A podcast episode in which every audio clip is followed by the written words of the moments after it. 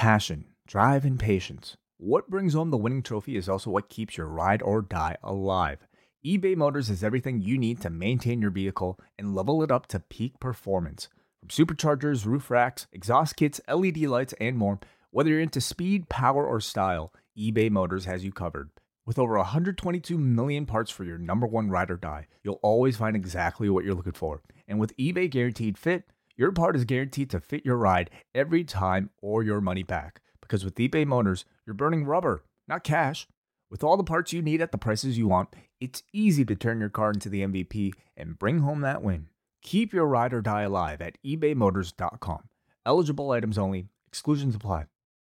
Say goodbye to your credit card rewards. Greedy corporate mega stores, led by Walmart and Target, are pushing for a law in Congress to take away your hard earned cash back and travel points to line their pockets. The Durbin Marshall credit card bill would enact harmful credit card routing mandates that would end credit card rewards as we know it. If you love your credit card rewards, tell your lawmakers hands off my rewards. Tell them to oppose the Durbin Marshall credit card bill. When Ryan says when it's time to begin, it's on the Rewind-A-Raw with John Pollock and Wai Ting. Me 18, that makes sense that these things we see in the ring every week on TV. It's Rewind-A-Raw for Monday night. Download a Tuesday morning from the post wrestling site. It's Rewind-A-Raw for Monday night on USA now on the John and Wai take the mic. Hello, everybody. Welcome to Rewind a Raw. I am John Pollock along with Wai Ting tonight. Hello, Wai. Hey, John, happy Family Day. Yes. Congratulations. Another family day down. What is this, like the third? Like, it doesn't feel like it's. No, no, no. This started, I think, dude, it's been around for like 14 years at this point. I think 2008 was the first family day recognition in uh, select provinces. Is that so? Okay, wow, we've had families for that long, eh? No, we've been celebrating families for that long. We've had families longer than that. Oh, I see, I see. Yes. Well, that's nice. families matter. 2007, actually, I just looked it up. 2007? Same year as. Uh, As what? I don't know. Something else in. No, something you were going to say that was inappropriate that you're. No, no, no, no, no. Uh, I, I, I was teasing, teeing it up for you to to give us a wrestling fact. Oh, okay. Well, um, let's move on. Uh, Okay. You know, tonight Edge said he's throwing down the gauntlet for WrestleMania, but I want to ask you about your personal gauntlet um, that I cannot take my eyes off of. This is a, a majestic thing of beauty over your left shoulder. Oh man, yeah, my Lego Infinity Gauntlet. Yeah. Absolutely, yeah. I can't, I can't not look at it. It's Look it's this. beautiful, isn't it? How many hours went into that? I mean, one evening. You know, it doesn't take a whole lot. Wow. Yeah, didn't didn't take a whole lot to build. But I mean, the lighting kit is like you know, a, a, it took a bit of extra time, but Mhm. God, isn't it isn't it awesome? It looks, it looks terrific. Like it's a really nice uh, set So cool. piece there. And I I heard somebody else has recently gotten into their first Lego build. Uh, I did, yes. Um, Max got this. Uh, uh, we got him a, a present with this, uh, uh, like 400 piece, near 400 piece Lego set of uh, of this gigantic truck, and it came with like the world's largest, fattest manual. And uh, he had help from uh, multiple, uh, multiple people, but I sat down with him for like two nights, and it became like I ended up like taking over at some points. Like I was really enjoying this, and uh, and then we did we did it together for the ending part, and I was I was conveying like the uh, experiences you've had where I was like, he's like, I want this to be done now. It's like Max, part of the fun is the actual putting it together. Don't you want to like enjoy putting it together? It's like, no, I want to play with it. I want it to be done. So I I enjoyed the building process because once it's done, it's done. And I mean, he is uh he is playing with it, but Well, I, I mean, I, I saw you post it, and, and it was wonderful. This this set is really quite impressive. I mean, it says seven plus on the box, John, and I know your kid is not seven, so quite the advanced build. But that is absolutely true. You know, part of the process is, is actually the assembly, and um, I'm I'm glad at least you know one one fan was was made. yeah, I, I went online after and looked at like different different steps, and I and I took a glance at, at the Home Alone project, and that seems that's intense. That's an intense one. Like That you really have to intense be committed and uh and maybe de- like take time off work to dedicate yourself to such an undertaking. But uh nonetheless, goals, Well worth goals for everyone out there. Well worth it. Uh, how's how's your evening going? It's going pretty well, yeah. Yeah, we're we're going through some home rental right now, so I've I've been without kitchen and upstairs bathroom for you know a better part of a week. So when when you kind of like don't have some of these like things you take for granted, like like a sink in the main floor, Mm. it's like you, your life kind of feels a bit incomplete, you know. So um, I'm you know we're we're it's a bit disorienting, but but it's coming together. Well, that, that's that's good to hear. Uh, th- this was a very painful edition of Raw, but not from the usual uh, cases. I, I don't know what I did. If I ate something, dude, I, I I was in some pain through these three hours. Like I felt like I had a knife going through my uh, going through my midsection for ninety percent of this show. that that's no good. Yeah, That's terrible. I'm Like, doing. I I- feel okay now, but I, I have not felt good all night. This uh this tea has been a a lifesaver. Did, was it was it something you ate? I don't know. I don't know what it was. This came around like four, four o'clock, and it just had like this this sharp pain. I don't think it's serious. What? If it, if it was serious, I would um You're worrying me. I would not bring it up. Well, if I if I if I pass out, then this will be like one of those ominous podcasts that people go back. It's like his final words. Just oh, don't say that. No, But I mean, it's it's a it's a stomach ache. It's uh it's not too bad, but it was very uncomfortable to watch Raw. oh, that's too bad. So bad review coming. I'm sure. I don't, I don't know. You, you'll find out. Where we're going to get into all of it. I mean, Reggie and Dana Brooke. I mean, that was just uh, some some high level acting that that we got that Mm. that eased my stomach greatly. Uh, we're coming back on Tuesday night with Rewind Away number one hundred and four. We're finally here, way to one hundred and four, and it's WrestleMania twenty seven, chosen by Mahmoud Al Mardi, who will be joining Mm. us from Bahrain on Tuesday. I believe it's Bahrain. Bahrain, And and how you tried to say it. Yes. Um, and we are going to be chatting about this WrestleMania. Um, if people were to list the top 37 WrestleManias, this would finish there, um, probably near the bottom. I mean for- that that in for a itself. would- match. I think that in itself would be an accomplishment. Is this the is this the worst WrestleMania? It's not the worst No. WrestleMania of the modern era. I think it's up there. down there. I mean, Let, let me put it this way. I would put either of those empty performance center WrestleManias. I don't know. It's tough. Like Really? it, the atmosphere Okay. sucked for those two. They were really bad. But if you have to kind of adjust for inflation, you kind of uh, have to adjust your your. I, I remember, especially after that first night of the empty WrestleMania, pleasant pleasantly surprised. I didn't hate it. Yeah. but I, I, you know what? I'll take that back. I never want to rewatch those WrestleManias. well, yeah, it depends what you look for in a WrestleMania, right? I mean, if you're looking for in ring content, in ring quality, I, I, it's been a while since I've seen that one, so it's been a while since I've seen this one, honestly. But I'll have to. I, I, I- I could see the argument, but it's, it's been 11 years since either of you have watched uh, either of us have watched this WrestleMania. I don't think Yeah. either of us in our spare time have sat down and said, "You know what? Atlanta, Georgia, April 2011. Let's let's fire up Cena and Miz." Right. But if you're looking for atmosphere, and if there's a select match, like if you happen to be a big Undertaker and Triple H fan, you want to see those two have their second match ever at a WrestleMania together, um, you would have quite enjoyed it. Or if you remember the promotion for that match, the first time that they're ever meeting at WrestleMania, because 2001 did not exist in the lead up to this WrestleMania. Uh, Mhm. so that is what we're going to be discussing. Jerry Lawler's only WrestleMania, Snooki's only WrestleMania, uh, and we will also So discuss um, Daniel Bryan and Sheamus getting bumped to the pre-show and not making it onto the WWE Network version.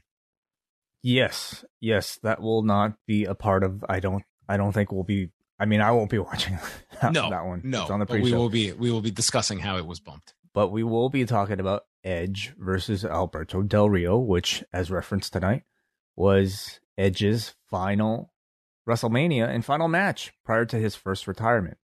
Yes, we will be talking about that as he uh, as he plugged Rewind away during his promo tonight. Uh, so we'll talk about that. The opener of WrestleMania. So that's coming up on Tuesday night for all members of the Post Wrestling Cafe.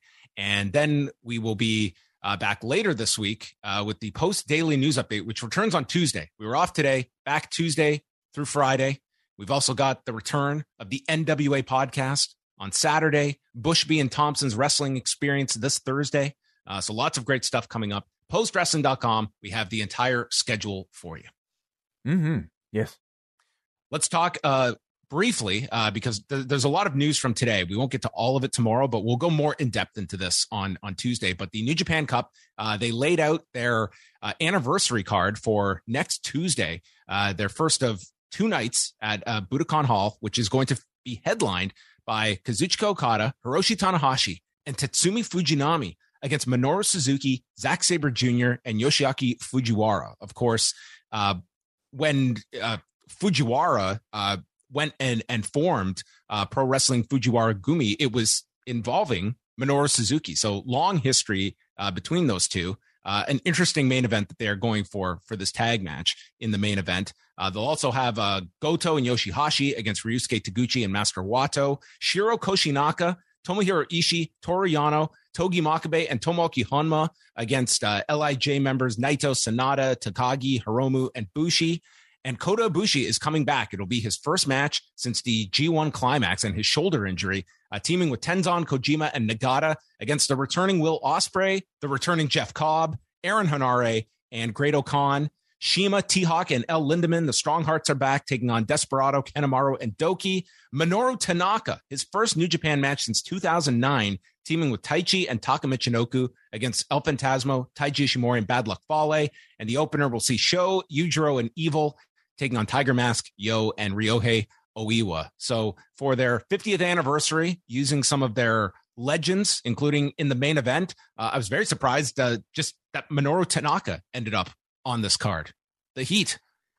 Uh, very interesting. Yeah, I mean, you know, what is it? Is it a part of, uh, you know, uh, some sort of connection that he has with tai- Taichi and Taka, uh, that that they decided to use him for that particular match? Um, I'm not sure, but I mean, uh, I'm I'm interested to see some fresh faces within New Japan. Mm-hmm. Yeah, I think that it's um, it's an interesting enough card. Um, I don't think people are doing cartwheels over the, this, but it's uh interesting nonetheless. I think what mo- had more attention was the New Japan Cup, which will be starting the next day, a 48 man New Japan Cup. Which I think when they announced 48 people, uh, you were starting to believe, wow, there's going to be some some wild entries into this, and um, you do have some some great matches in this opening round. They're going to be doing uh, Takagi and Ishii in the opening round, Hiromu and Sho, uh, Okada and Desperado. Um, but in terms of names uh, coming back, it's it's really just you know Kota Ibushi's back. Uh, Will Ospreay is doing the New Japan Cup. Uh, you've got Shima in the tournament. Um, for whatever reason, a bunch of random names are getting dr- uh, buys in the first round to go to the second round. Um, and I don't think there's any rhyme or reason for them. Um, it, it's just like Dick Togo has a second round buy, uh, but Okada does not. I'm sure there's some explanation um, that that that I'm just not privy to.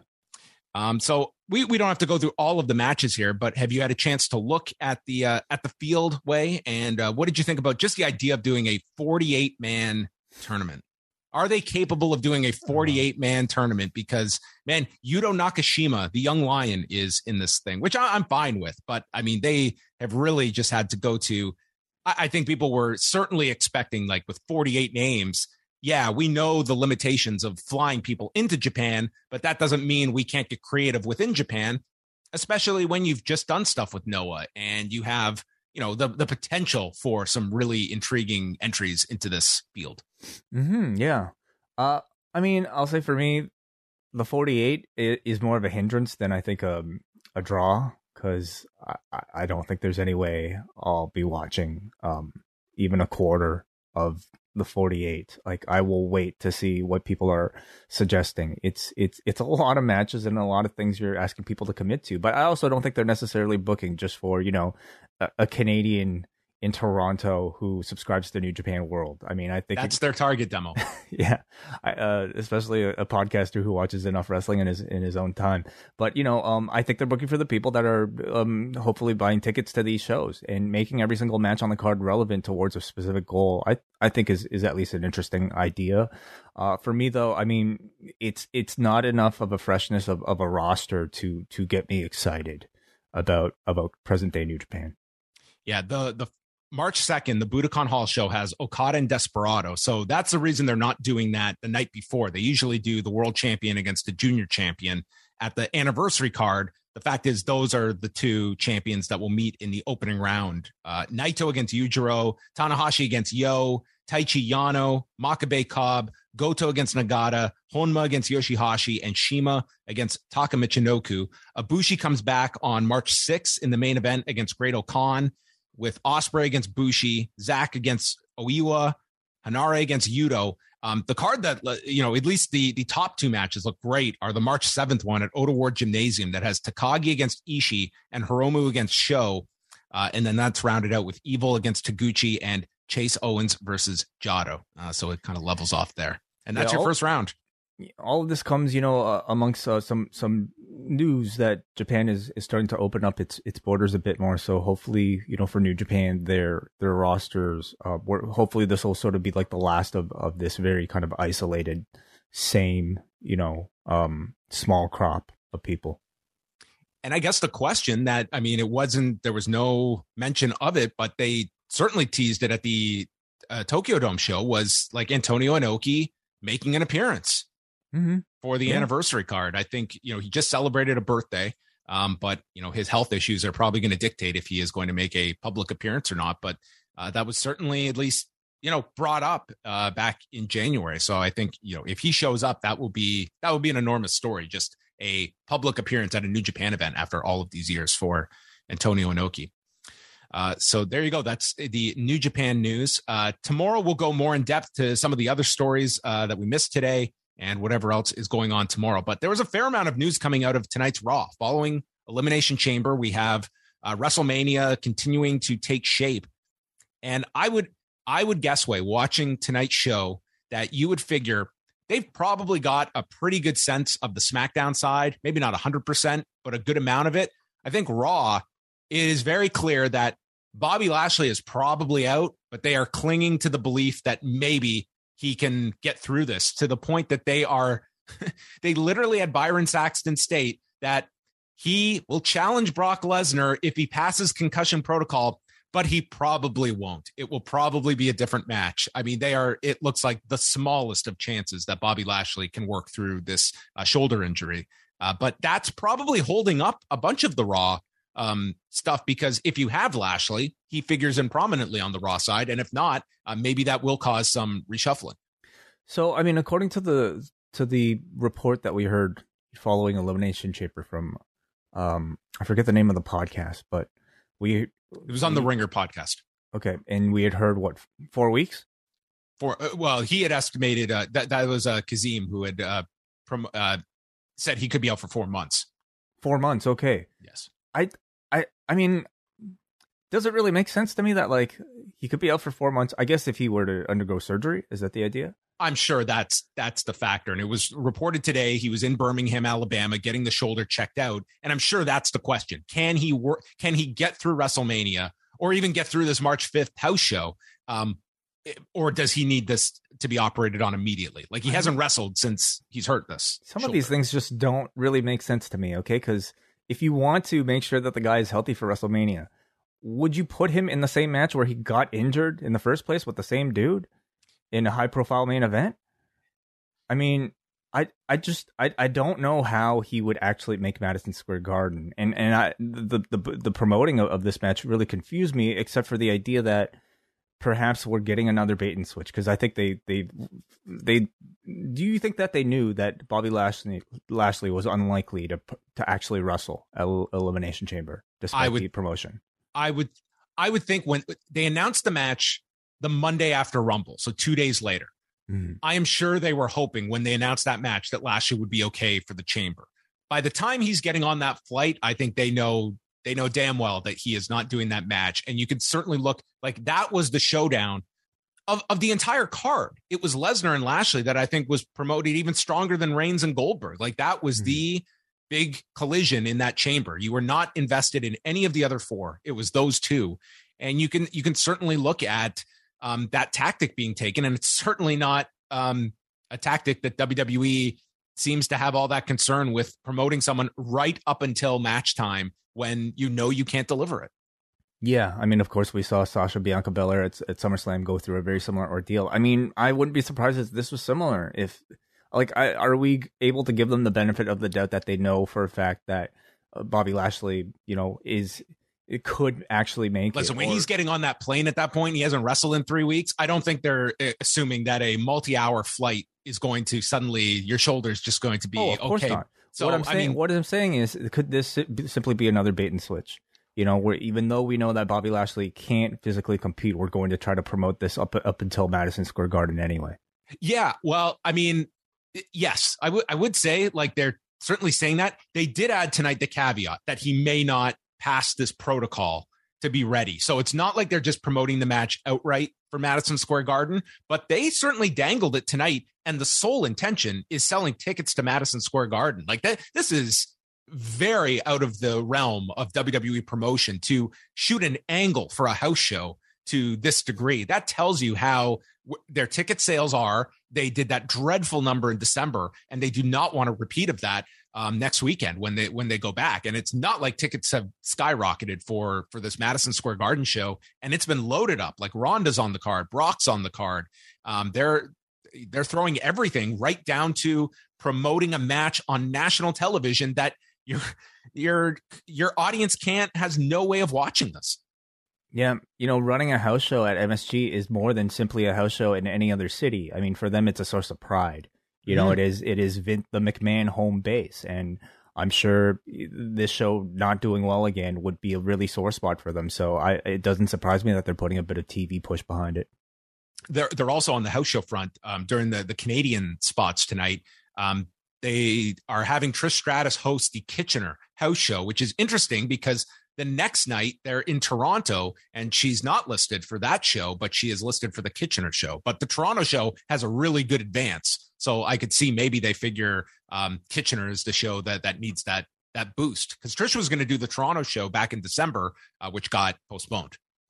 Hmm, interesting. Okay. Hmm, well, um, I'm happy for Kitchener.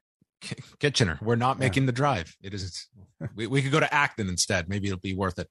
Um, the the other thing I think just before we get into Raw itself was um, the WWE social media team went insane on Cody teases uh, tonight on on uh, you know various references to Cody, uh, his themes like lyrics from his theme song. They seem to be having a lot of fun with it. I wasn't uh, aggressively following it, but saw a few of their tweets.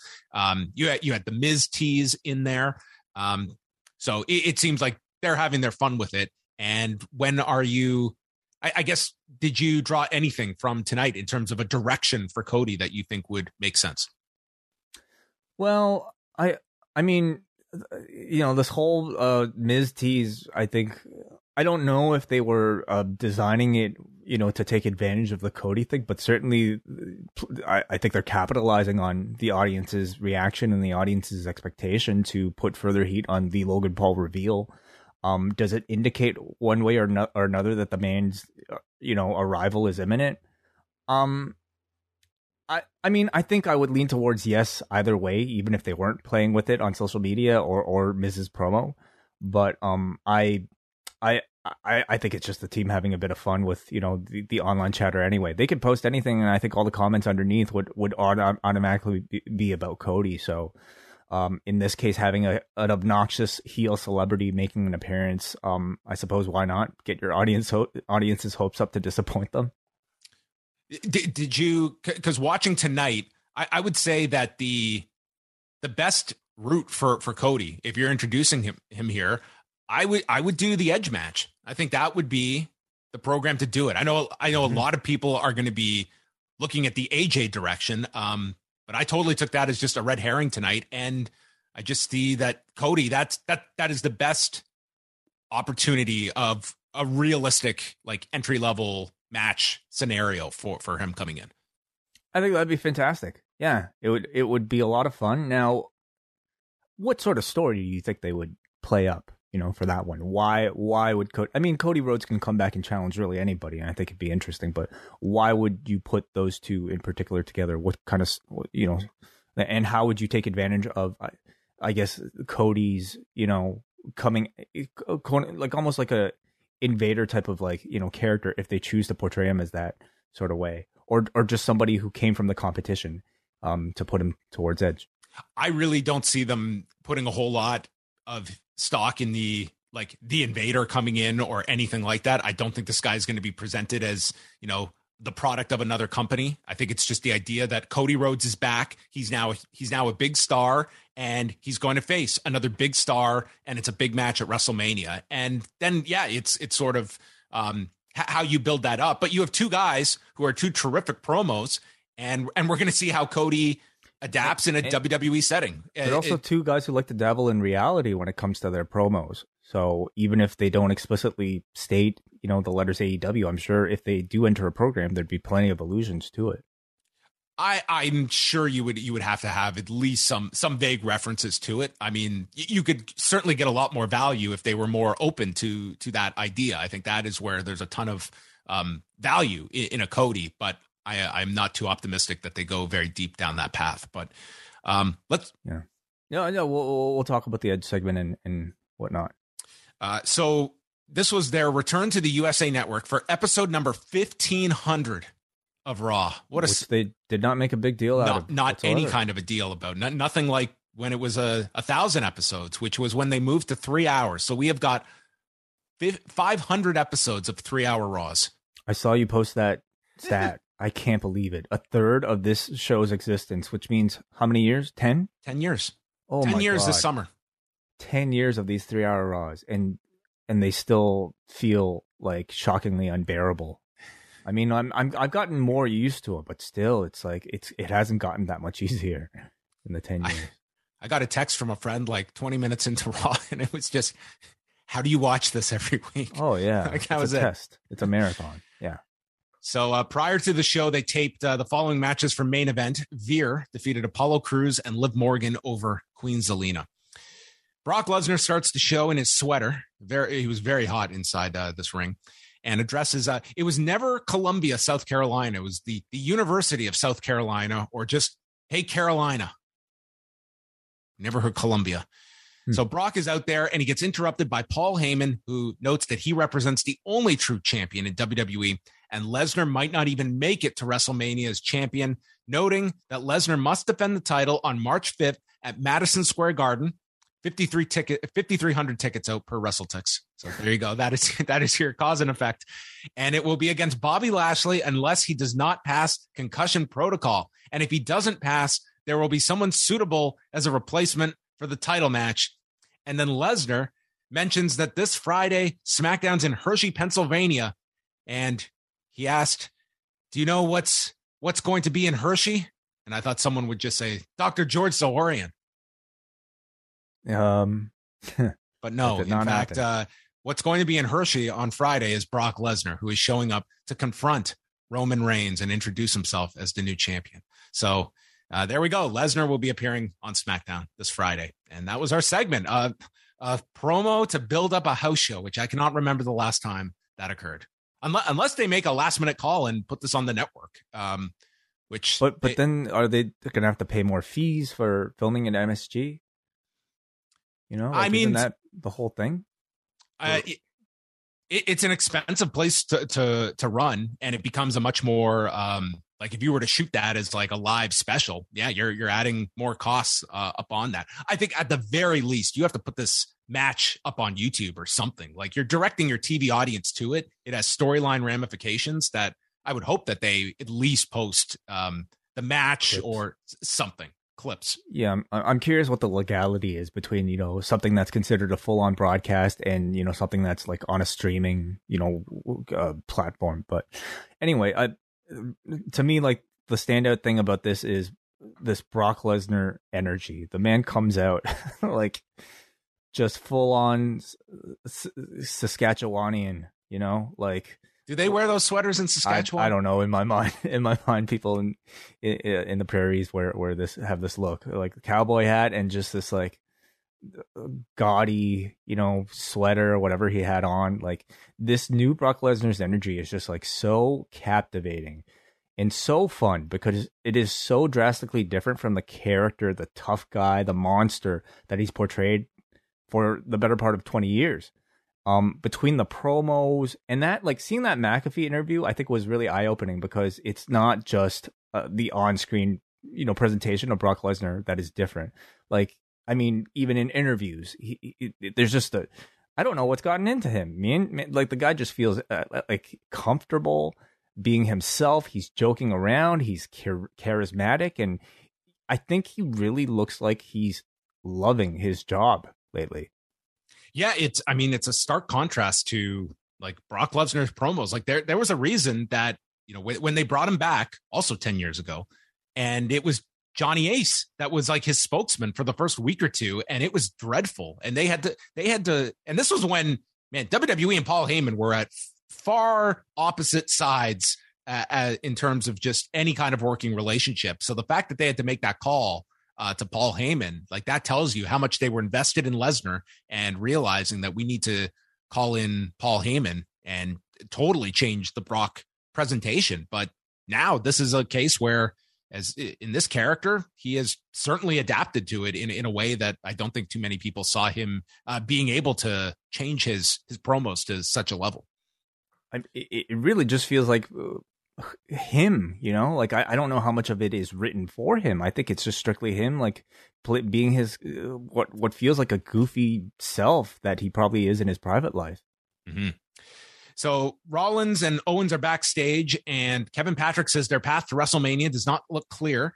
And Owen says they're the best team on Raw. We beat RK Bro. Rollins beat Orton last week. So tonight they're facing RK Bro in a rematch. And if they win, they'll be added to the tag title match with Alpha Academy and RK Bro in two weeks. And then maybe we'll challenge the Usos at WrestleMania. So our path looks very clear. And Owens notes that going to WrestleMania with his best friend, that could make it bearable that WrestleMania is happening in that hellhole of Dallas, Texas. Mm-hmm that yeah. mud hole of Dallas, Texas. Right. There you go. Yeah, keep throwing throwing that shade at that state. Alpha Academy and the Street Profits, they had the advantage on Ford. He went for the sunset flip, and Gable caught him with a Northern Lights. Uh, hot tag is made to Dawkins, who hits the silencer. Ford does a blockbuster off his shoulders. Otis makes the save, and then Gable goes to the floor. Ford tries for a scoop slam, but Otis lands on top, and Gable holds down Ford's leg as Otis gets the pin. And Alpha Academy, this has got to be a record for champions that are winning matches outside of uh, Roman Reigns. It just might be, yeah. What a stark contrast from, I guess, the months and weeks and whatnot of, of them not being on TV whatsoever. They're actually pushing them like they are the champions. And this was a good match. In particular, I thought Dawkins was really spotlighted this time. Usually it's like Ford who, you know, is the one who's sort of like the the Shawn of the group who who gets the, all the spotlight. But here it was Ford taking the pinfall, Dawkins getting the high spots. So really good chemistry between these four. I thought they all looked great. Kevin Patrick is with Tommaso Ciampa, and he is asked if it's pressure being here on Ziggler and Roode's home turf of Raw. Said nope. And he's teaming with Finn Balor. And Balor said he never forgets where he came from. They have fought in the past, but tonight they stand shoulder to shoulder on the road to WrestleMania. And this was Balor's return. He has been off since January 17th. That that was the uh the last we had seen him, I believe. Right. Okay. What that was uh on Raw what, with Austin Theory. Oh, okay. So he lost the theory program and just took off. Uh, yes, he's been retooling. So hmm. Balor and Ciampa against uh, Dolph Ziggler and Robert Roode. Uh, they did a pretty good job promoting this match with Ziggler and Ciampa for tomorrow night on NXT, and we had a match here with three former NXT champions. Yeah, Roode in there. No, uh, there was a part here where Jimmy Smith was talking about uh, one of his first broadcasts of NXT and getting to watch Walter who Graves noted, I think you mean Gunther. Yeah. yes, that's exactly who I meant. Gunther. Uh, Ziggler and Roode go to the floor. There's a dive by Balor to set up the commercial. They come back. They're in control of Ciampa. Uh, ending sees Roode come off into a flying knee by Ciampa, and a sunset roll up catches Roode. So Ciampa gets the win, uh, pinning Roode and going into Tuesday night against Ziggler with the almighty momentum. Yes, he he has it. This this too was surprising. Number one because I I think it's a surprising amount of push for NXT. You know, um, again, giving Ciampa an appearance on the show. This is like what I mean. Feels like a pretty lengthy program, uh, at least you know when it comes to NXT integration here. Um, and they gave the NXT guy a win over the established main roster guy in Bobby Roode, which uh, uh, was also surprising. I, you know, like I think Ciampa is one of those names where we all know if they wanted him on the main roster, they would have already put him up there.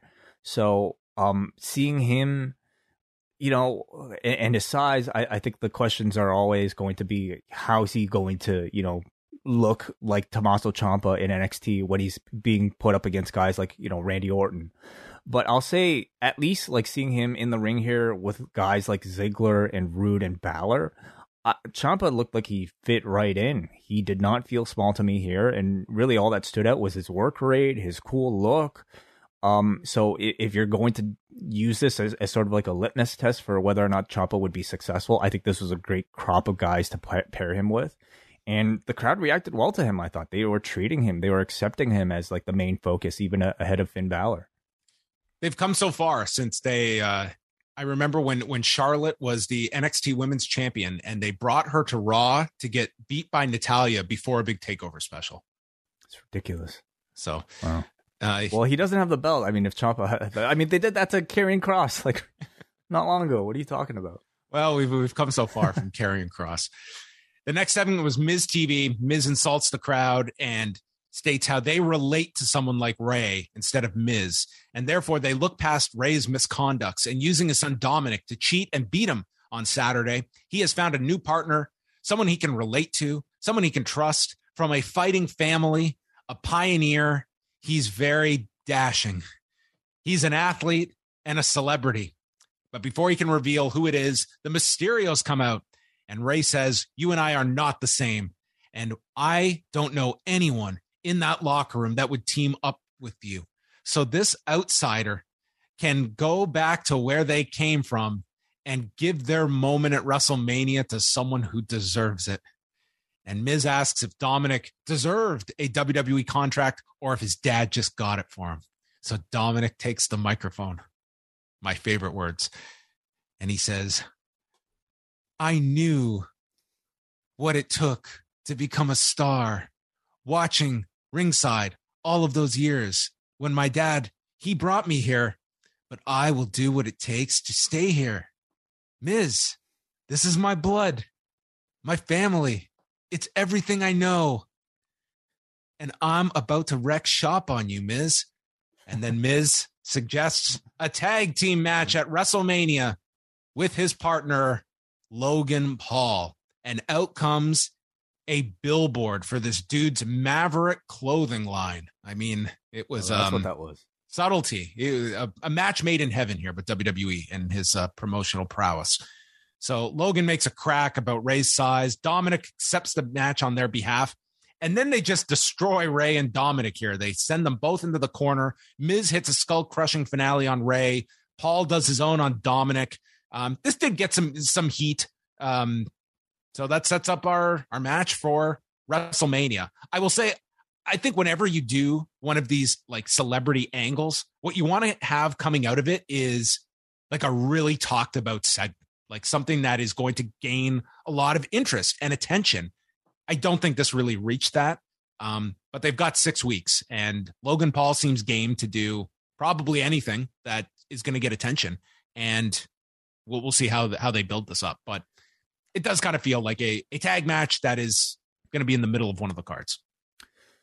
Yeah, I don't think it really achieved like, hey, like what's the big news coming out of Raw? Uh, Logan Paul. You know, for for one thing, I mean, we've already seen Logan Paul have plenty of integration in the WWE, and for another, I, mean, you're keeping Cody in the top of everybody's minds, right? So that's that conversation. I think they actually position this as a as a bit of a letdown even though kind of the word was out that this would be Logan Paul. But nonetheless, like it's not like the crowd did not react to this. They did react to this angle. They, I mean, they're they're they're building the disappointment up to you know further heat up the uh, the Logan Paul appearance, aren't they? But yeah, like you're also you know disappointing people by doing that.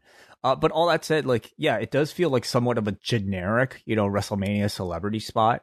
Um, but I think WrestleMania at least needs one or two of these and you're also talking about Logan Paul, who has a, a, very extensive reach to an audience that WWE, I'm sure, covets right now. So the integration makes sense to me, and I think you know, as at least as far as like you know a a generic celebrity WrestleMania appearance goes, I don't think you can really trust more people to handle something like this than The Miz, who I thought was great with these sort of celebrity angles. I like the teases. You know, um, in, in terms of physical activity, I thought Logan Paul fit right in. Number one, he's he's actually quite tall, so he towers over Rey. So I thought the line about him being short worked really well. And you got some physicality. That's Skull Crush finale. I mean, this man's gonna have to take some classes in the PC because he he turned away from the hard camera before delivering this move, so he's gonna get a talking to, I'm sure. But um, but it's you know it's it's a way to integrate a famous YouTube celebrity into WrestleMania. Say goodbye to your credit card rewards. Greedy corporate mega stores, led by Walmart and Target, are pushing for a law in Congress to take away your hard earned cash back and travel points to line their pockets. The Durbin Marshall credit card bill would enact harmful credit card routing mandates that would end credit card rewards as we know it. If you love your credit card rewards, tell your lawmakers hands off my rewards. Tell them to oppose the Durbin Marshall credit card bill. Alpha Academy did an interview about uh, the potential of their tag title match becoming a triple threat in two weeks, and their odds will go down with the more teams in the match. He said Otis doesn't like math. Apparently, neither does WWE when they uh, when they when they uh, put together these uh their their odds of uh. Of I like to know match. what the real statistics are. Like like, can we calculate somebody's win loss percentage and somehow use that to calculate what actually how much their actual uh, their their chances of winning actually go down? Someone should actually do do that, like based on win loss records. no, I, I would hate to task Brandon Thurston no, be, with, because with in, work. Yes, because in, in WWE's uh, WWE's uh, odds makers, they would not have had uh, Mike Tyson as a 42 to 1 favorite against Buster Douglas. It would have been 50 50. There's two guys in the ring. Only one of them can win. Yeah. Wait, the referee is the referee uh, in on this because then it's a 33% chance that Mike Tyson could win this. Vegas would be a really interesting place. Everyone is completely equal. 50. No one's better or worse than anyone. Just your sheer presence yeah. ensures your potential to win this. You could be you could be in a coma, but if you're in the mm-hmm. ring, you have a 33% chance of winning. Pretty much, yeah. Veer Mahaan's coming to Raw. Is he? That was, that was announced news. on the show. Yes. Veer Mahaan, he's designated for Raw. Wai's favorite program, Rhea Ripley and Nikki Ash. mm-hmm. uh, Nikki screams about being a superhero. She's hit with a headbutt. Byron notes that Ripley keeps getting the best of Nikki she even eliminated her in the Elimination Chamber match on Saturday. Yet we are still regurgitating this match for all it's worth. Uh, Rhea uh, just beat her up here. Nikki got upset, was attacked on the floor, and then hit with a head kick and riptide 238. Rhea Ripley wins. As they were explaining that Ripley is uh, designing her road to WrestleMania, which uh, I don't know how that road is looking after Elimination Chamber. I'm sure she'll be on the card somewhere. Well, I mean, of course, there's going to be another battle royal um, at the end of one of these cards, but they are giving like Rhea some some good push ahead of the chamber match and and continuing here. That might lead me to think that she's going to actually get a significant singles match. It's just kind of hard for me to think who that might be right now because it seems like Alexa is going to be a babyface. And are there any other you know um uh wrestlers in the women's division that that feel like a big enough star to warrant a singles match right now? I mean, on SmackDown, Sasha needs something. Okay. Can they? Yeah, of course they could cross over. But again, like I guess it'll be a double babyface match, won't it? Yeah. Um. I mean, it's it's it's going to come down to like it seems like that is. I, I don't know if Rhea gets a singles match at at WrestleMania, but maybe we'll not. See. You know, yeah. uh, Rory in the chat is bringing up Asuka or Bayley or, or either of those names that you could see making a return in the next few weeks. Um. Yeah. There. There's that possibility for sure. Um, Rhea Ripley and Asuka does nothing for me. Um, Neither Rhea Ripley and Bayley is an odd mix. Um, yeah, that doesn't do much for me either. I like her going for the tag titles, although you've just she ended just this lost team. Them. I I don't think that's all that. Like I I don't see Ripley being a major force on either of these nights. Maybe you'll get N- Nikki Cross and Rhea Ripley, but this time on a on the biggest stage of them. Okay, all. for the final encounter. Um, they recapped Lashley being removed from the uh, elimination chamber. And this is when Saxton notes that if he clears concussion protocol, he gets a title match. but in all likelihood, he won't, is what he said. like nice. it was pretty much clear that, okay, probably not happening, but hey, if you buy some, buy your tickets, I'm sure you won't refund them, even if Bobby can't do this match. Well, what do you think they would do if, if I mean, if, if it's not going to be Lashley? Like, who's a big enough name? Uh, then you probably throw like AJ Styles or someone to the Wolves. It's good. like who who else do you have on that that's that's there? Uh, like Big a Finn e. Balor, Big E, yeah, Big E could be in that that sacrificial role. Hmm. I mean, you could go from either roster. It's just it's it's it's a house show, and you're feeding someone to Brock. Yeah, that's pretty hmm. much what it is. Damian Priest against Shelton Benjamin. Cedric Alexander was in the corner, nailed Priest with a kick on the floor behind the referee's back. Benjamin used an angle slam and then a step up knee into a T-bone suplex for a two count. Priest comes back, choke slam, and reckoning to win the match. Um, Shelton got a, a, a, bit here. Yeah, they mentioned he was from nearby um, in South Carolina, so he got a bit. Yep. Um, Priest basically gets another win. By a bit, we mean three minutes and thirteen seconds, but it was which is more than what he usually gets. Yes. Then Damian Priest got onto the microphone and he put over Benjamin as one of the few that will fight him like a man. And he has beaten athletes of his caliber before. I've beaten other champions. It's mania season, and I want an opponent to match that caliber. So I'm volunteering my title in a match against someone of world championship caliber. I am Damian Priest, the United States champion. And who is going to take that away from me? Which, I mean, I think they really blew it with Goldberg's catchphrase because this is way more drawn out. That this could have been Goldberg's signature every time. Who's um, going to take this away from me because I'm Bill Goldberg, the United States champion?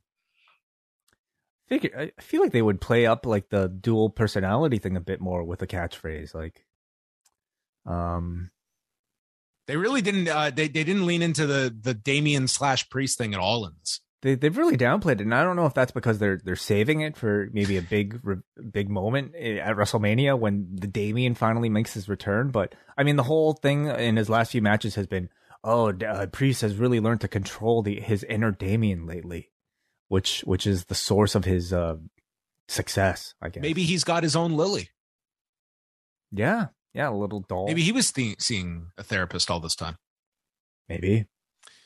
So uh, Finn Balor answers the challenge for next week and tells him to be careful what you wish for. So Finn Balor is so back maybe, to lose to Damian Priest next week.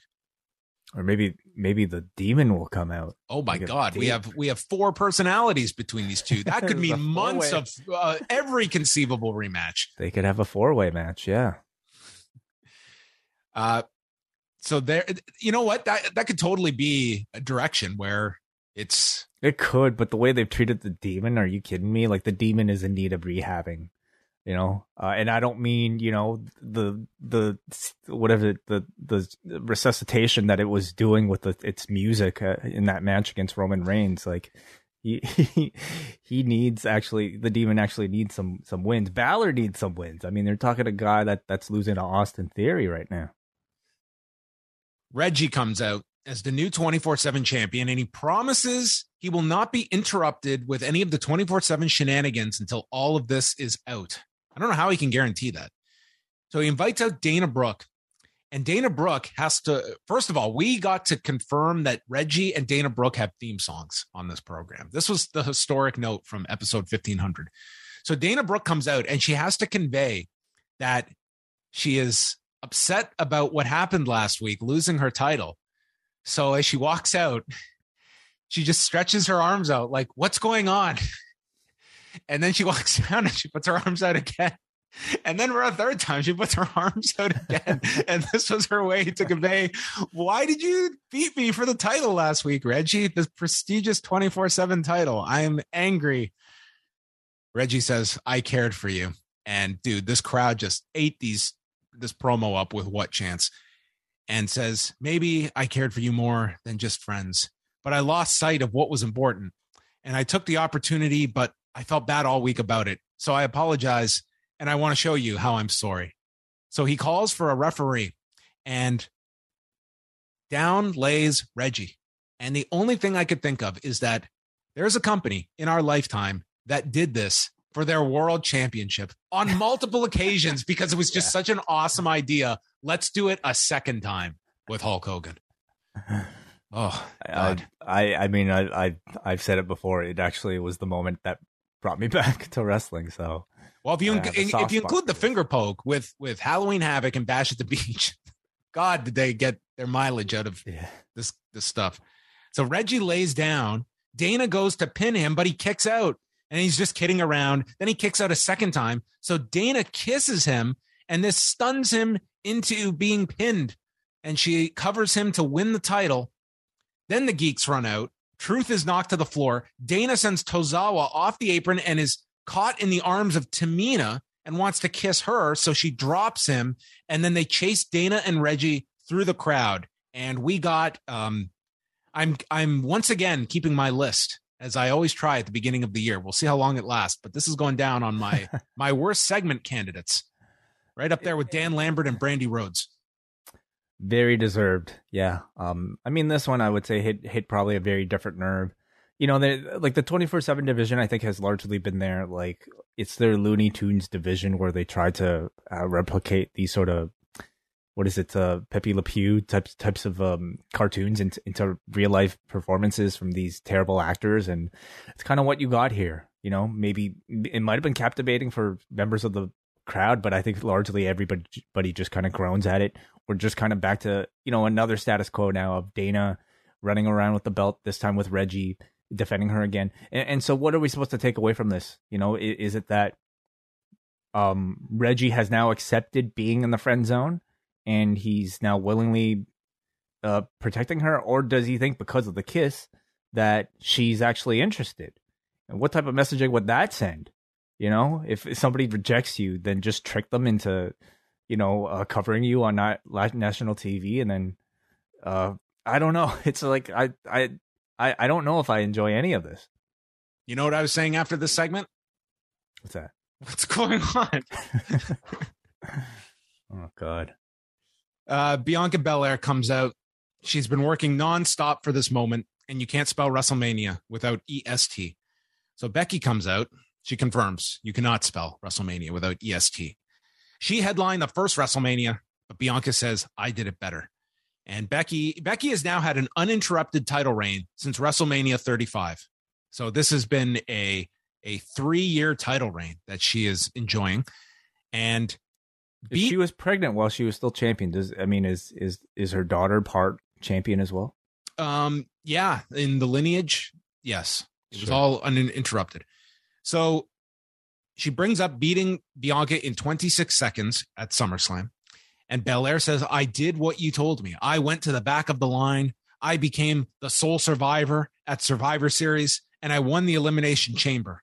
I never claimed to be a victim after SummerSlam." Becky says, I'm the victim that people loved me before you showed up.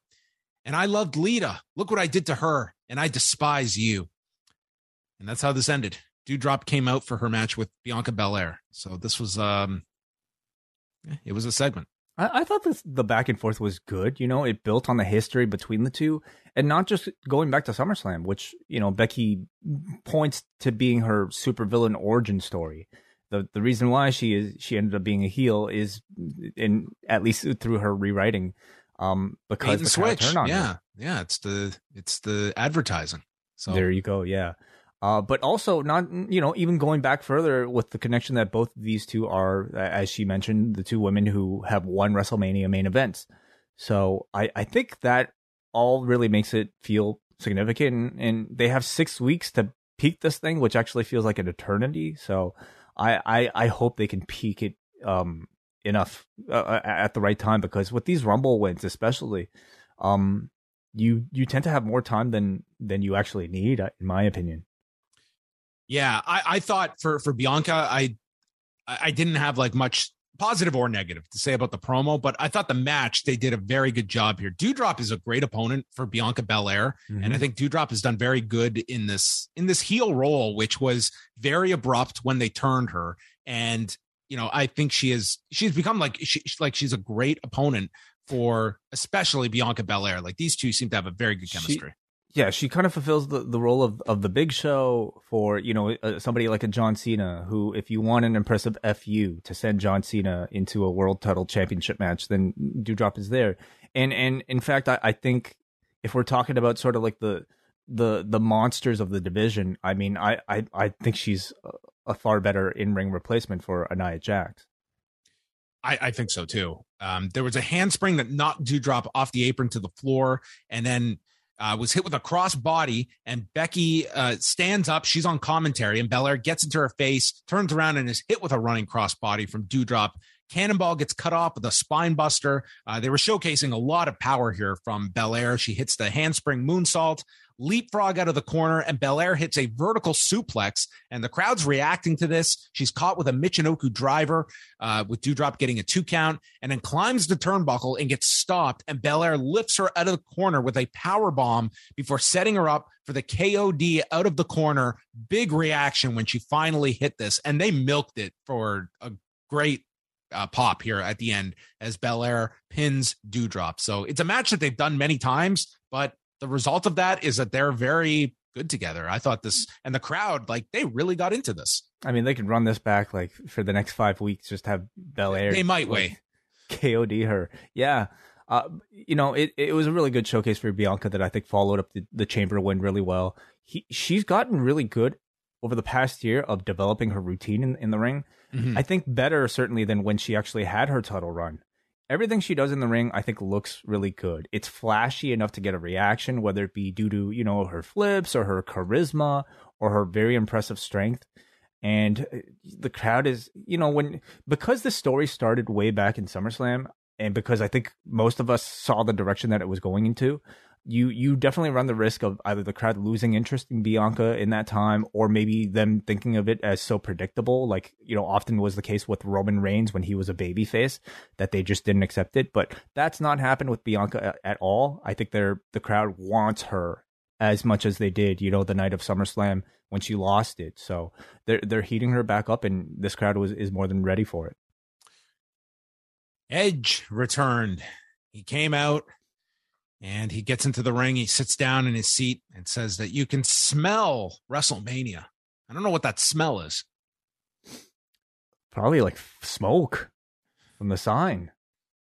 Yeah, it was it was probably a terrible smell a few weeks ago at the Rumble. He mentions WrestleMania 3 and listening to the radio for results from the matches and hearing that Andre the Giant had been slammed and defeated by Hulk Hogan. I wonder what he was listening to. Yeah, what station would have had that result? I don't know. You think you think it would have been like a, um maybe uh maybe after like uh traffic on the ones on 680 you know uh, what he uh, was listening to? Q. The edge. Yeah. Um it, w- it wouldn't have been the edge at that point though. Oh okay. You're right. Ckln i'm sorry. Cfny cfny yeah you're right. Yes. But he's in orangeville so I don't know. I, I don't know. What, I don't know what signal he was getting up there. I think he would have gotten like uh, well, it, it, would it would it would depend maybe on the uh what the weather was like on March 29th of that year. But uh yes, he was listening to the radio and notes how like his history at WrestleMania. He was brought as a talent for the first time to a WrestleMania at WrestleMania 14 in 1998, and it took him two years to get a match on the show. He did appear uh, at WrestleMania 15, but didn't have a match. And then he had to take all the risks to advance his career in that match in 2000. And then every year he would have to outdo himself. And in 2001 at WrestleMania 17, faced two of the best teams of all time, and they stole the show. And he gave a mention here to Devon Dudley, who had recently had a spinal surgery. Then then he uh, he skipped over the infamous uh, shampoo match with Booker T. that didn't, didn't, make this. That that didn't make the cut. Uh, and then he goes straight to uh, winning the Money in the Bank, putting Mick Foley through a flaming table. Um, main event against the Undertaker. Skip a couple more years, and we go to WrestleMania 27 on this week's Rewind-A-Raw uh, against Alberto, and retiring as champion and busted his ass for 10 years to come back and main evented last year and he uh, he didn't make mention of how last year fared, and he was uh, stacked on top and pinned by Roman Reigns with Danielson. Well, is it, you only have so much TV time, John. You know, I'm you got to sure- you got to you got to make creative uh, cuts. Yeah. So we didn't. Yeah. What did we miss here? We didn't get the shampoo match. We didn't get the uh the Jericho match in Phoenix, and we didn't get um uh the the Cena Big Show classic three way match in Houston. Probably nor the Randy Orton uh, empty arena. Oh yeah, you're right. Yeah, that was uh that terrible thing. yeah. Well, that was a sensitive topic.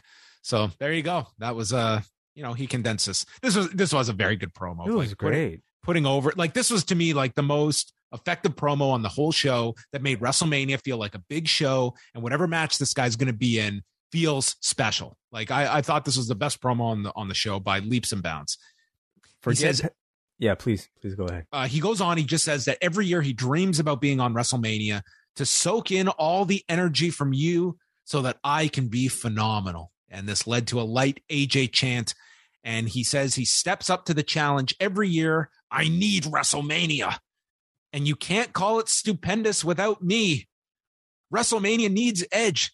And he's throwing down the gauntlet to everyone in the locker room and need someone to step up to prove yourself against the person who is still the best and a certifiable legend. I'll make you live forever. Hmm. Man's a living embodiment of uh, Tuck Everlasting. You ever read that book? No. no, haven't. Um, the one thing I'll say here is that you're doing a storyline with Kevin Owens, who is desperate to get on this card and is trying to find a way onto WrestleMania. Why? Why would no one be coming out to take up this this incredible opportunity for a match at WrestleMania with Edge? Like, I understand you have a story to play out here, but it would make no sense to me that no one would come out immediately to answer this and book this spot at WrestleMania. The whole show is based around everyone wants to get on the card at WrestleMania. I mean, you might get that starting next next Monday. At least for Kevin Owens, um, he was getting ready for a main event, and he had other plans. You know, he promised Seth, "Hey, I'm I'm I'm in this with you. We're going to be a tag team getting into WrestleMania." We, we got to So win tonight's match. rude. Then we got to wait two weeks to be in a triple threat to win the tag titles and then get a match at WrestleMania. Or I could just hit my music. Listen, he's committed to this team, to this plan, so he had to see it through. But He's a great friend then because he just blew a singles match with, with Edge. He was just waiting here for anybody. No one in the locker room wanted to take him up. Omos was probably like running and the segment was over by the time he got there. yeah, like you. Anyway, like we'll we'll see next week if they drag this thing out and see if like you know a, a bunch of people come out. But I mean, the the clear tease is AJ Styles, and even though I think a Cody match would be, of course, very uh, interesting. I mean, in ring, I'd actually be a lot more interested in Edge versus AJ, um, especially on a WrestleMania stage. That sounds. sounds I know that people want to, to see that match and it'd probably be a great match, but to me, it's like you're not going anywhere with AJ. AJ is in the role he's in. And to me, Mhm. Cody coming in needs a big program and you're not getting Roman Reigns. It's like a lot of the big names are going to be tied up. Edge, I think, is a is a great positioning for Cody to come in and it feels like a big singles match for him. And he's you know what you're putting into him, like he is leaps and bounds a higher priority than an AJ Styles, which for the night will be a great match. But what what are you building with, with an AJ beyond WrestleMania? Yeah, sure. I you know uh, until I think we until I actually hear about Cody Rhodes officially signing to the WWE from a reliable source, I I I can see the WWE committing to the WrestleMania card that they've already set rather than you know breaking promises that they've made to people that they're you know whoever is going to be um, on the show will no longer be on the show because we recently signed a member of the competition. I mean, obviously for business it would probably be the right thing to do, but I, I also know that this is a company that probably likes to, at least for WrestleMania, commit to what, what they have set out to do. Uh, writing, you know, weeks of story and television leading to it. So I, I, I'm, I, at this point, I might not be like as hopeful that Cody would even get a match. I mean, he might get an appearance, but you know, especially when it comes to like this Edge story, if they've already planned weeks in advance, you know, for an AJ Styles match, I don't see them breaking it. It it, it kind of actually reminds me a whole lot of like, you know, the Taker Triple H build for WrestleMania 27 when I think everybody was hoping for Sting to show up as Taker's opponent and they had committed to to Triple H. Final match was Randy Orton and Riddle against Owens and Rollins with clean shaven Randy Orton. The mustache is gone. So maybe Yeah. Cody is coming back with the mustache. And Orton had to get rid of it this week. Interesting. Okay. Owens saves Rollins from being dropped onto the desk. So in turn, Orton just lifts up Orton or Owens to drop him on the desk. And then Rollins attacks him, sets up the break. Rollins hits a double stomp on Riddle. Then he's hit with the swanton by Owens, but he still kicks out. Orton gets the tag. He goes for the double draping DDT. Rollins escapes. So Owens is hit with it, blocks an RKO. Riddle comes in and Orton stomps, uh, Owens stomps Riddle's foot as Orton is sent to the floor and hit with the stomp. So he's kind of taken out of things floating bro onto Owens, and then Rollins comes in. There's an RKO to Owens, and he catches it, sends him to Rollins, who uses a buckle bomb, stunner, stomp, and Rollins pins Riddle. So they put over Rollins and Owens in pretty strong fashion here, and it now leads to a three way match in two weeks' time with Alpha Academy and RK Bro.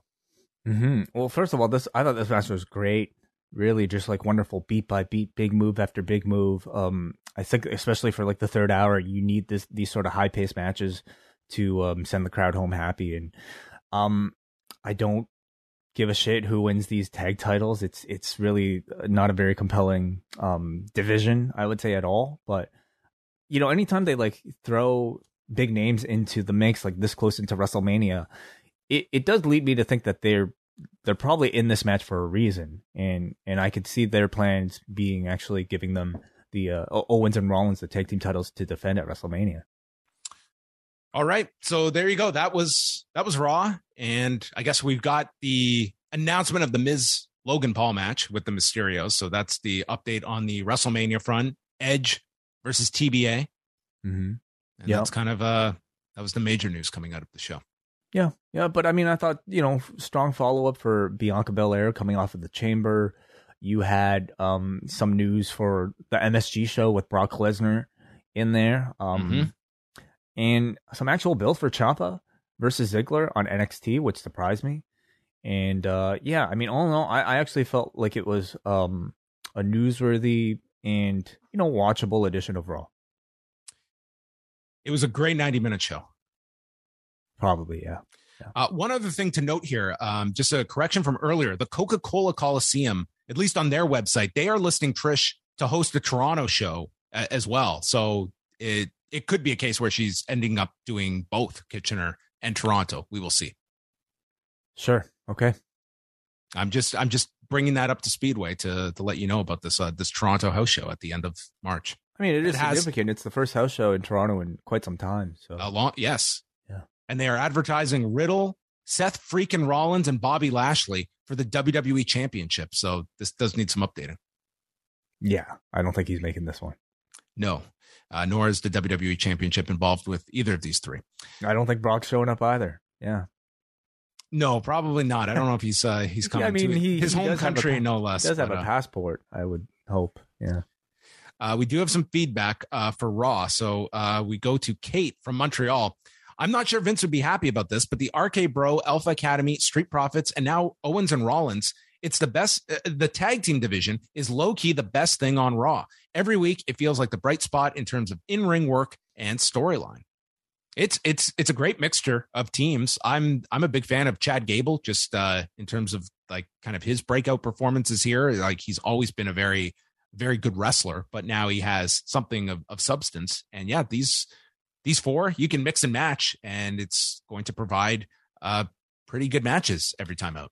It, it's good in ring quality. It, it, it's good, sure. Like if you're talking like interpersonal relationships between the the team members, yeah, sometimes it makes for interesting TV. But the, the, to me, the thing that's lacking is like a desire for these championship t- titles, which I, I don't think. I mean, maybe it's more of a problem with the history of the booking of the division itself, where I, I just don't think the belts feel very strong. And even if you do win the championships, it does not necessarily mean you are a big part of the show.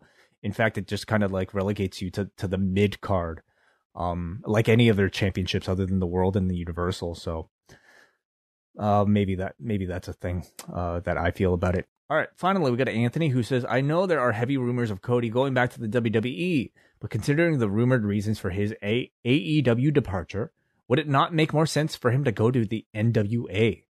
It is very reminiscent of his father's style of old school throwback wrestling and more serious promos. He could be the world champion and have a very heavy influence on the creative and talent. NWA would be a lower scale production to AEW, but might be more creatively fulfilling for him. Or who is booking New Japan Strong? That's another option where Cody could have much more control and something New Japan may be willing to give the guy who helped start a revolution, who could also help him them break into the North American market. WWE just seems like the worst option for him, unless it's for lots of money or a creative role in NXT, which I can't see happening. I, I cannot see those options being viable at this stage of his career at the age of 36. He's not leaving AEW in the TBS Go Big show and his reality show on TBS to book a show on YouTube. Um, it's just not happening. I I think I, I do believe that part of the reason why he he may have left might be due to lack of creative control, but I don't think he cares about creative control that much to lose that much visibility for his career. Um, I just don't think it's a viable option. Nor is New Japan strong. Um, I think it's just too too small scale for him. But I mean, can you see him going to any other option but the WWE, John? Uh, fr- frankly, no, not not right now. Um, long term, um, you know, going to you know d- do something more outside of the box, sure. But at, at, this stage of his career, like I, I think if you if you look at certain performers, um, and I would certainly put Cody in this list. I think the idea of succeeding in WWE at the at the highest level is something that is is meaningful. That if if you can go in there and prove a lot of people wrong, um, and, and go back there with the way he left. Like I, I always envision that you know there there are going to be some who they do not need that to to be at the to be satisfied with their careers. I look at Cody as someone that does does want that in his career. So I, I think right now I I could not see anywhere else but WWE. Yeah, uh, unless it was like completely getting out of of wrestling for something completely out of left field. But no, WWE to me seems like the, the only destination. Do you completely rule out a potential return to AEW after all of this? No, not absolutely. Not. I mean, I mean, like, like now. Oh, know? oh, you mean like they they settle things and come yeah. back? Um, no, I I don't see that one happening. Hmm. I, I don't think I don't think you you allow him to leave if that was the case that you were so that that something what would have changed in the last week? Well i mean maybe maybe you know the part of the negotiation was tk was willing to offer so much and cody was only was willing to only accept this much and maybe maybe your negotiations change. Maybe you know maybe you break up with with the with the girlfriend and then after at some point you're you're you know split apart and you realize you know what? Um i miss this person. Um i'm willing to compromise. There there's yeah. no way you put out those public statements if there's any chance of a reconciliation that there is somewhere that we can meet in the middle. Like that is that is the last like remember this deal ended the end of the year. So we're, we're talking about all like a month and a half of these negotiations. And it mm. obviously hit a point where th- there was there was nothing. And and that also tells you that it, it wasn't just this idea that the contract was done and we couldn't uh, work together. Like they they shot the angle with Brandi. Like they were, it was not like, hey, let's just shelve you until we have these deals sorted out. Like Cody was on TV. They get they did get the title off of him. So that's that's telling. But with Brandi, like they had shot an angle that they now have to drop cold that they were building up with Paige VanZant. So mm. there had to have been at least the optimism that they were going to get somewhere that you were going to shoot this angle on TV that is is not going to pay off in any way. And with like you know the at least the rumored positivity coming off of uh, you know some of at least the some of the departures that are attached to, to the Rhodes um i don't necessarily see them like gaining the same level of power even if they did return yeah it, it's hard to say like the idea of cody you know, in, in four years going back to AEW, I could I could very well see that. And you have no idea. The same spot. It's it's so hard to predict what what is AEW in four years. They may be they may might sign some incredible television deal in in two years, and they're just a different level of company. They could also be in a in a situation where they're right now they're looked at this growth company and maybe they hit the ceiling and they are not where they are of what their projected five year plan is and they really need something. And Cody coming back means a whole lot as sort of the the guy, the the, the founder, one of the you know founding members that left that comes back home. Uh, I totally could see something like that happening. The idea of him having, you know, I, I think you could certainly look like his power was diminished in this in this last one. I don't see him necessarily coming back, and it's, um, you know, you, you just hand over booking power to a Cody Rhodes. But again, we're we're talking years down the road where a million things could happen. So there you go. Um, that's all the feedback. So thank you for posting it. You can always leave it at forum.postwrestling.com. Again, we're back on Tuesday, live at 1 Eastern on YouTube, Facebook, and Twitter. We'll be doing the post daily news show, catching up on all of the latest news. And then Tuesday night, Rewind Away number 104. We are going through WrestleMania 27. That will be exclusive to all members at postwrestlingcafe.com. $6 gets you in the door, access to all of our bonus shows all of our archives and uh, lots coming up. We will. Uh, I know that Wai is working on something big. He's stupendous. been in, yes, something stupendous. So uh, stay stay alert for that. But uh, we have a big month coming up, discussing uh plans. Yeah, long term plans. Sure. Yeah, April's going to be a big one. It's um it's WrestleMania week, of course. We'll uh, probably have a lot of exclusive content for patrons and then uh, even the return of uh, some MCU reviews coming up uh, in April. So jump in now, and uh, yeah, March I think will will bring some interesting changes as well. Yes, yes. Wai and I may even have some time to talk in March, so look mm-hmm. out for that. Uh, all of your schedule, shows, everything can be found at postwrestling.com, and that is going to wrap it up. Thanks for listening to Rewind-A-Raw. Say goodbye to your credit card rewards. Greedy corporate mega stores, led by Walmart and Target, are pushing for a law in Congress to take away your hard earned cash back and travel points to line their pockets. The Durbin Marshall credit card bill would enact harmful credit card routing mandates that would end credit card rewards as we know it. If you love your credit card rewards, tell your lawmakers hands off my rewards. Tell them to oppose the Durbin Marshall credit card bill.